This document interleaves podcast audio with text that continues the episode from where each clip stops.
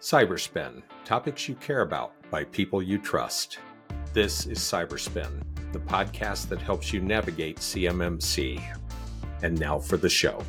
Hey, everybody, welcome back to another episode of Cyberspin. We got a great episode today with an awesome guest. Let me introduce you to the team uh, and who's here today. So, first of all, we got Dr. Thomas Graham with us, our lead assessor, vice president, and CISO at Redspin. And our special guest is Robert Hill. Robert is a cybersecurity expert from Cyturus, one of our partners, and he is a seasoned industry analyst. And for those that did not attend the CMMC Washington technology ecosystem in Tyson's Corner last month, Robert gave a phenomenal speech about CMMC and the one little piece that everybody's kind of overlooking. We're all looking at that finish line. How do we get to the finish line? Uh, what do we got to do to get to the finish line? Robert kind of took that an opportunity to step back and say, why are we doing this?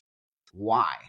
So, Robert, instead of wasting time and, and everybody hears me and Thomas Gab all the time, we want to turn it right over to you. Please, please tell us a little bit about yourself first, and then tell us what you told everybody at the at the conference because it was just a phenomenal presentation. Rob, Tom, uh, Dr. Graham, it is an absolute pleasure to be here. Thank you again for inviting me.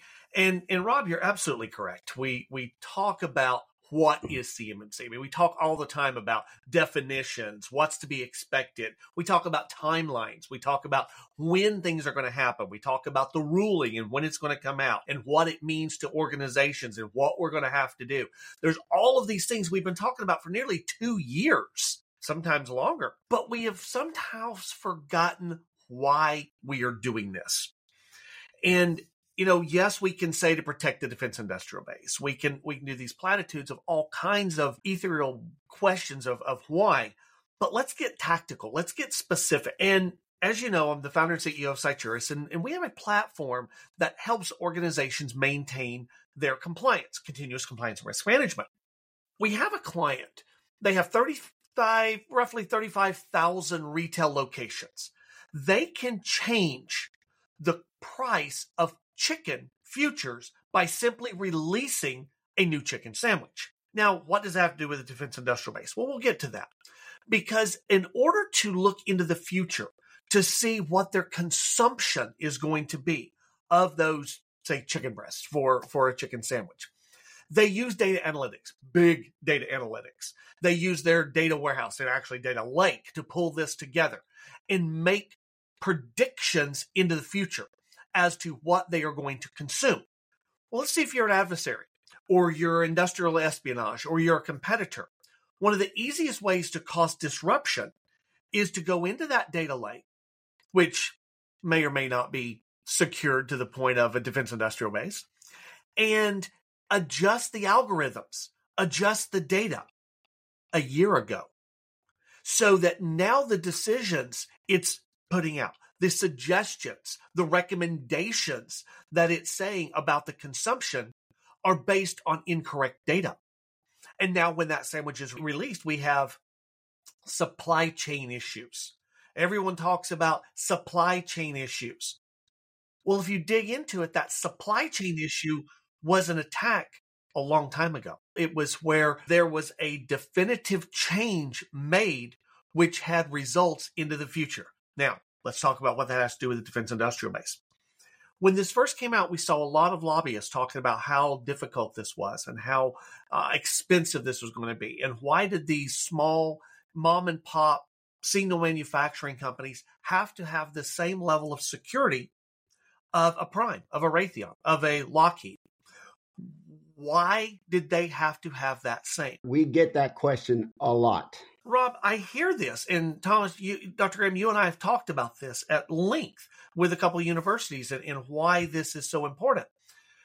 But let's back up to and specifically focus. I don't want to talk about that they signed a contract that had the you know 7012 clause that they were supposed to attest to having done this. We've known about this since 2012. We can talk about all of that. But let's get more tactical. I'm going to go to a manufacturing company in the Southwest. They have five people. This is this is a real story. At least the organization, and the rest we can call is hypothetical. So now you've got this five person organization. They have no IT manager. They are blue collar working on CNC machines. They've got somebody that uses AutoCAD. They get the design for a specific little gasket. They have one part. They make a gasket. They take that uh, design, they load it in the CNC machine, and they cut 5,000 gaskets or whatever that number is at the contract from the prime supplier, supplier, supplier, supplier, supplier, and they're way down here in the supply chain. What happens, hypothetically, if six months ago, a year ago, a year and a half ago, they were breached? Well, how do you say? Well, they're a five person organization. So their ISP is a local cable company. That coaxial cable comes into their small industrial building. It plugs into the back of a cable modem. Plugged into the cable modem is that Wi Fi adapter that came with the subscription. Now, all of a sudden, you have this situation where they don't have the protections. It's a fairly soft target.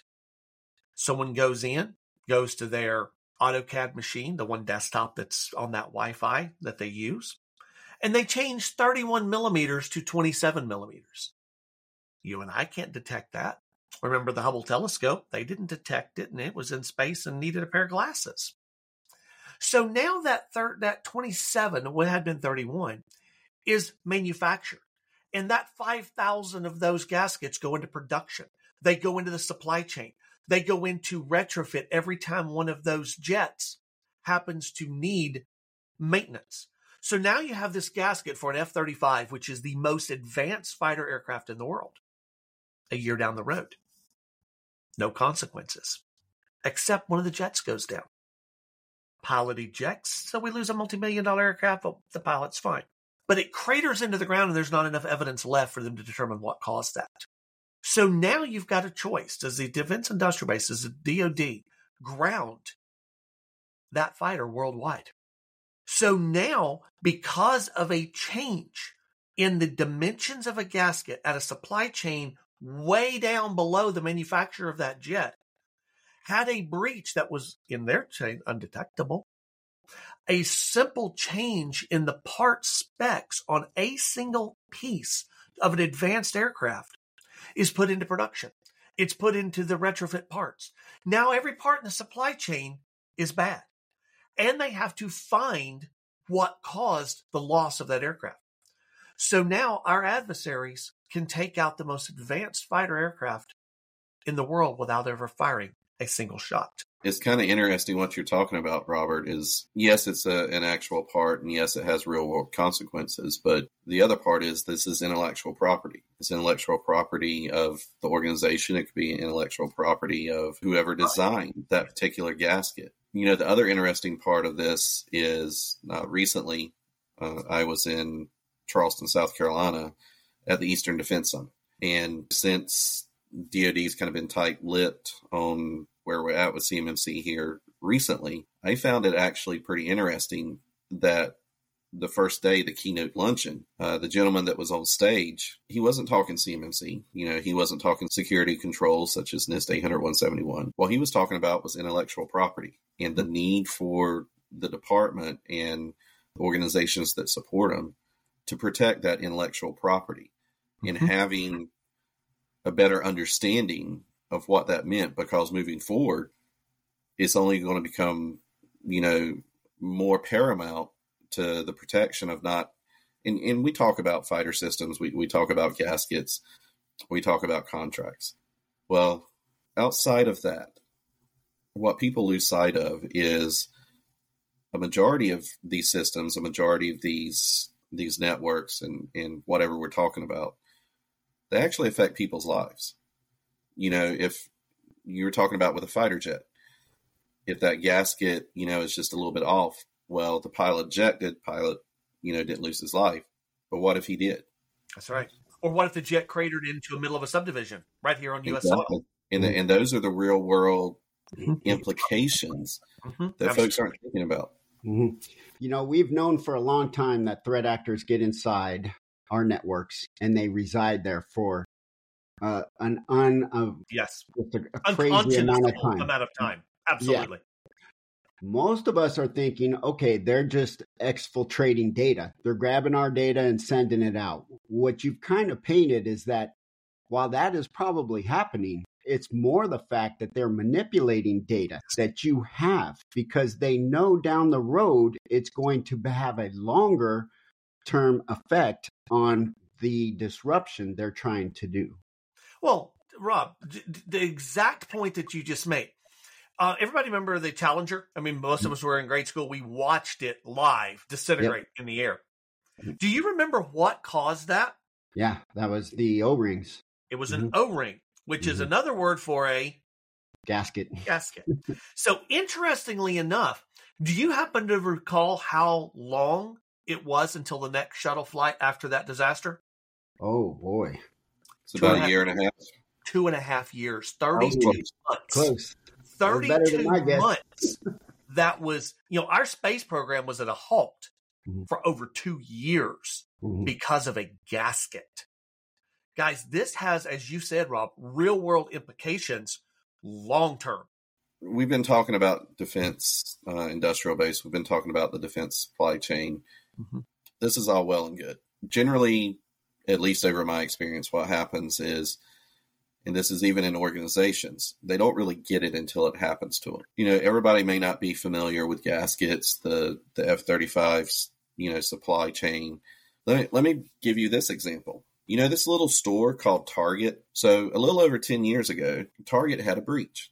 Mm-hmm. This happened. It was kind of shocking. And when I say a breach, oh, it was pretty big. It was millions and millions of people's information. We've been talking about supply chain. Well, Target, just like Department of Defense, Department of Energy, name your three letter agency, Target has a supply chain as well. They have suppliers, they have vendors. So when these attackers went in to get the information, they didn't attack Target.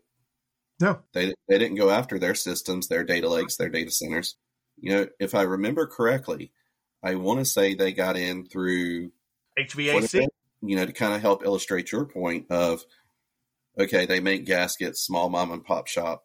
I, I'm not involved in that. I don't have to do it. But if it's something as simple as an HVAC system, mm-hmm. or you know, we've all heard the examples of the aquarium in the casino, or you know, stuff like that it isn't the big ones.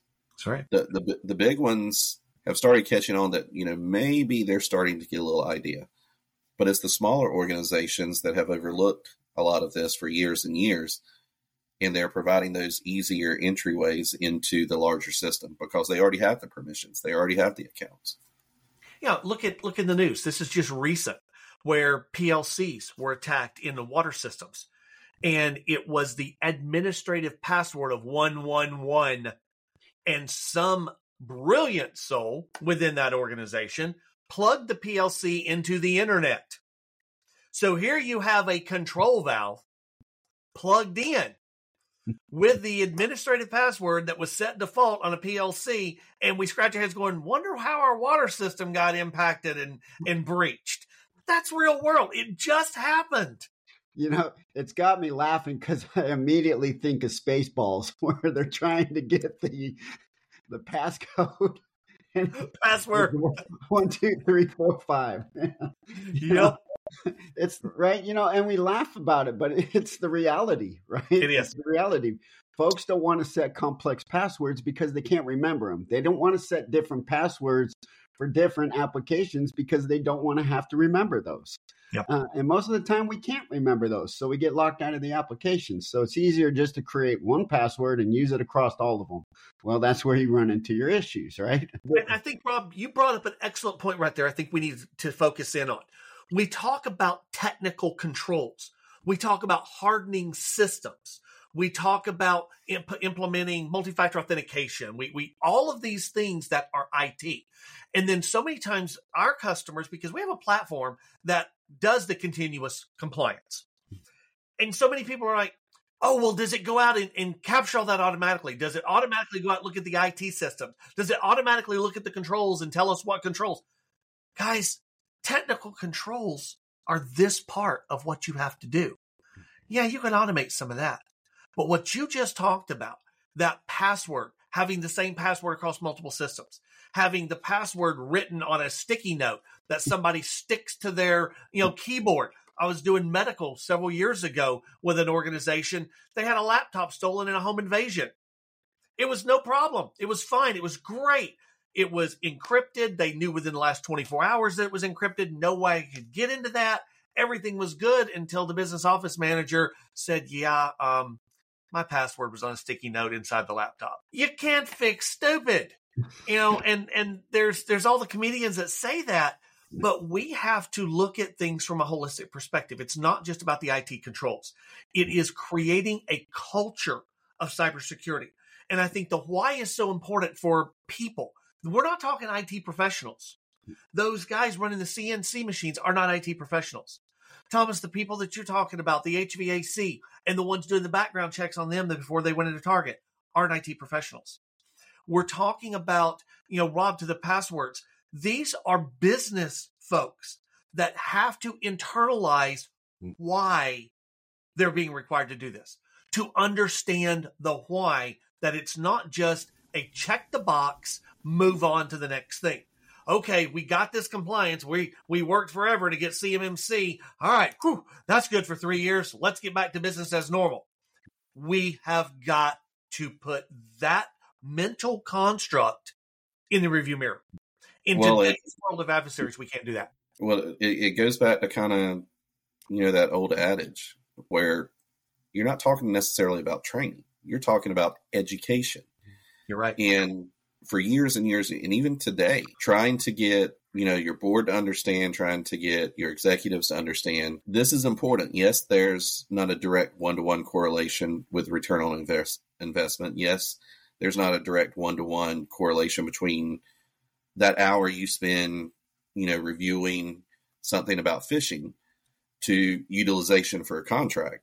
But what it's speaking to is you know we talk about resiliency of organizations. We talk about you know, organizations being secure, use your popular adjective. Mm-hmm. We have to get to that point of where it's an education activity. It's not a training activity. It's not a, you know, something that, oh, we've got to go do this training. It's education, and education is ongoing. You can't just educate once and be done. That's right. If you do, you very quickly fall behind. And and when we're talking about this education, guys, sorry, I'm getting on my high horse here for a second. Yes. Everybody over the past two years, especially, I am pretty sure is tired of looking at CBTs and, you know, just interacting with a computer system. Mm-hmm. There are other ways to do about to go about doing education. Start looking at it. Start looking at what means something to to your folks. Because if you can tie it back into what they do on a day to day basis, they're going to remember it, and they're going to remember it a lot easier and a lot quicker than simply have you know listening to some slide deck or something that they have to do once per year because it's required. There's something else to this. You say training. Training teaches how to do something. Mm-hmm. Education changes behavior. And we have to focus, to your point, on education. Now, it takes, and you can read the studies, it's 30 to 60 days to develop a new habit. Every PhD has their own idea of how long it takes to develop a new habit. But if you say 45 days, split the difference. If you're training new habits for that resiliency, for that sustainability, for that education of a culture of cybersecurity, it's not a one and done. It's not a CBT. It's not a once a year training on how to do something. It is an education and a development of new mental processes and ways of thinking of those resources. We're not talking about IT staff. We're yeah. talking about the business side and the business users, not just the executives, not just the board, but this flows down to the entire organization, enterprise wide, to that culture of cybersecurity. Mm-hmm. And it is an, as you said, an education, not just training. Yeah, you know, we were at uh, uh, recently conducting one of the joint assessments, and I was doing the walkthrough. Um, and when I stopped to get my visitor's badge, I was just having a conversation with a young lady as she was signing me in, checking my IDs and all these things. And we were talking about the impact of a lot of the threat actors and what they're doing lately. And she made the comment that she is just a administrator here at this company. I don't really play a role in this, but we appreciate you coming out here to make sure we're we're straight, you know, and good to go. And I said, listen, you're the first line of defense. If you're not right. here checking my ID, you could be given a visitor's pass to anybody that's going to come in here and social engineer their way all across your fabrication floors here. What you're bringing and, and kind of highlighting is that this is not an IT problem. This no. is an everyone's problem, which if you hmm. go to most companies, you always hear the adage of safety first right? And everybody always needs to be safety, especially in manufacturing floors and the in these production facilities. But if you remember safety first and security always, you're now going to change that environment to where it becomes yeah. second nature to them. I love that. Safety first, security always. Mm-hmm. You know, and that is so amazing. And and I do the same thing when I'm on site with clients. And that first line of defense is that first person that greets that guest, mm-hmm. sizes them up, mm-hmm. profiles them. Why are they here? Who are they visiting? Were they invited? It was this expected. Those are simple things that you, you know, that those, in your case, the receptionist doesn't think through. Mm-hmm. And then I love, I've got one of those little devices that can clone an RFID card. And I love saying, oh, let me see what type of RFID you have. And I put it right against it and I clone it. And then when she goes to open the door to let you in, you say, oh, no, I got it. And you hit it. So how did you do that? Because you just failed. You gave me your ID card for three seconds and I cloned it. Yeah. These are the types of things that that is an educational experience. Right.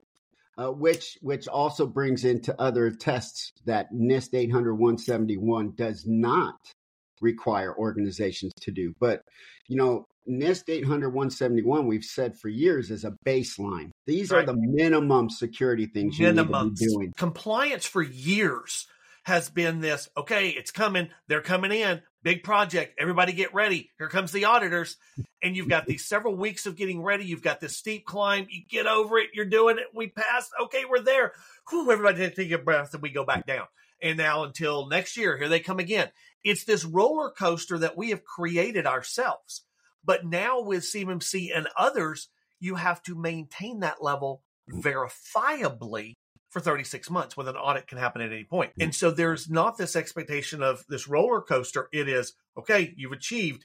Now stay there and maintain for 36 months mm-hmm. because this isn't a one and done. It's not a one time event. It is a lifestyle change. Those yep. that have gone through weight loss understand it's not just about losing the weight. It's about maintaining that, changing habits, changing dietary habits, changing the timings. All of the things are also relatable to this. How do you make new habits? How do you change so that that culture of cybersecurity becomes ingrained in the workforce? Yep. So I, I think the uh, question we should pose and kind of leave for the audience today is you're doing everything technically. You're buying all the right pieces. You're buying the MFA solutions. You're buying the proper firewalls. You're buying all these technical pieces to help secure your network.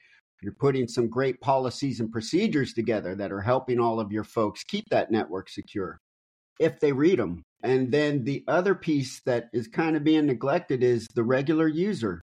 Mm-hmm. Yeah, we do cybersecurity training, but what kind of cybersecurity training are you doing for those users? I mean, that's one of the questions that we ask. Do you understand the risks associated with your business? And is that risk portrayed to your users? And are they being trained on how to identify that risk? Right? Yes. If if you're doing all of that, you'll stay on that platform that we're talking about, right? But you can put all these pieces into place. You can draft all these policies to where they look like gold. But if your folks are not doing it continuously, yep. you still got a major gap in your in your compliance. Right? Absolutely. And we're seeing that where it's just another checkbox versus internalizing that mm-hmm. and making those fundamental changes in the workforce. So listen, we're getting close to the end of this recording here, and um, I really want to pause and and give you, Robert, some time to talk about the Cyturus tool. Absolutely, Robin. I appreciate the opportunity. Mm. You know, when we looked at the ecosystem, the Cyturus tool predates the CMMC. We we do compliance globally for a lot of organizations, but the CMMC ecosystem was a little different. You have OSCs, those organizations seeking certification. They need to do a self assessment. They need to be able to put in, to get their SPRS score, understand where they're at, put that data in. So we have a self assessment module that allows an AI to guide them through that, gives them who you have to interview, what the expectations are, so they can put that data in and then start adding evidence to those. But in the rest of the world, if they do that in an Excel spreadsheet, now they're going to zip that up and they're going to send it to an RPO.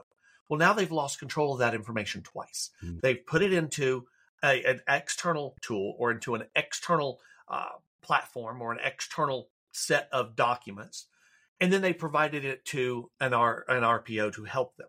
Now that RPO works with them for months, getting them ready, and then they package all of that up and they give it to C3PAO mm-hmm. to do that that review as yourselves. So we looked at this and thought, wait a minute, the process of protecting your data, you have violated three times by providing that to three different external agencies to get the certification saying you're protecting your data. And that just didn't make sense. So we went to the Cyber and you're right, we are the designated platform for by the Cyber for the ecosystem. We were vetted by the DoD. We were vetted by the the board, and the reason is is we can put that in as a self guided assessment. Then that RPO can log in to the membership portal, the Cyber AB membership portal. They can do an affiliation. It's a bi-directional affiliation. The OSC has to agree and the RPO has to. Then they assign an RP or an RPA, those professionals that are designed to help. They're trained to help that OSC through that process. The next time they log in to the membership portal, they hit launch the CRT. It launches our application and it adds that OSC to their dropdown with the entitlements that they have been provided. So it's in the same system. It's not going to an external platform. And then Redspin, if I may say, you're a client of ours also. So you can come into that platform mm-hmm. and do a validated met, validated not met, see the full history, see all of the evidence, and the OSC has not lost or lost control of that information. The SSPs, the POAMs, all the work, you have visibility into that entire life cycle. Mm. And being that it's iterative, now you've got the ability to capture for 36 months. Mm. So at any point, they want to come in and say, Show me where you are today. It's real time. Yeah. Click a button. Here it is. Here's where we've fallen off. Here's what we've done. Here's the risk reduction. Here is the, we talked about ROI all of this functionality is built into a single platform to support the entire ecosystem and it's multi-tenant. So now a prime can go down their supply chain and see as deep in those parent, child, child, child, child, child to that five man operation that is wondering why they have to do that and now their scoring and their details can be viewed and you can look down that supply chain and see where that weakness is in that supply chain. Great point. And I mean the the whole conversation has really been about onus on taking responsibility for the different pieces that you're responsible for inside securing the network, securing the business, et cetera, et cetera. And we're honing in on this individual. And what I liked what you said about your tool is that, you know, once we go in and assign a task, I assign it to an individual.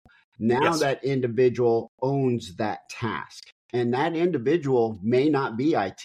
It may be Lauren right. from marketing. All of these folks now realize they are part of the bigger puzzle. And that also starts that transition of the mindset and the culture within the organization. It's actionable to them. Mm-hmm. They have a part to play, they have personal responsibility in seeing the success of their organization get that and maintain that compliance over time. Yeah, most definitely. Well, Robert, thank you, thank you, thank you for your time. Thank you for sharing that story with us. It is relative. It is something I hope that resonates with our listeners. We thank all of our listeners for for being dedicated and mostly putting up with Thomas and I through throughout this past year with all the craziness that we do. But we we are going to continue into next year, and it's only going to get stronger. Uh, if you're interested, please reach out to Robert Hill at Cyturus.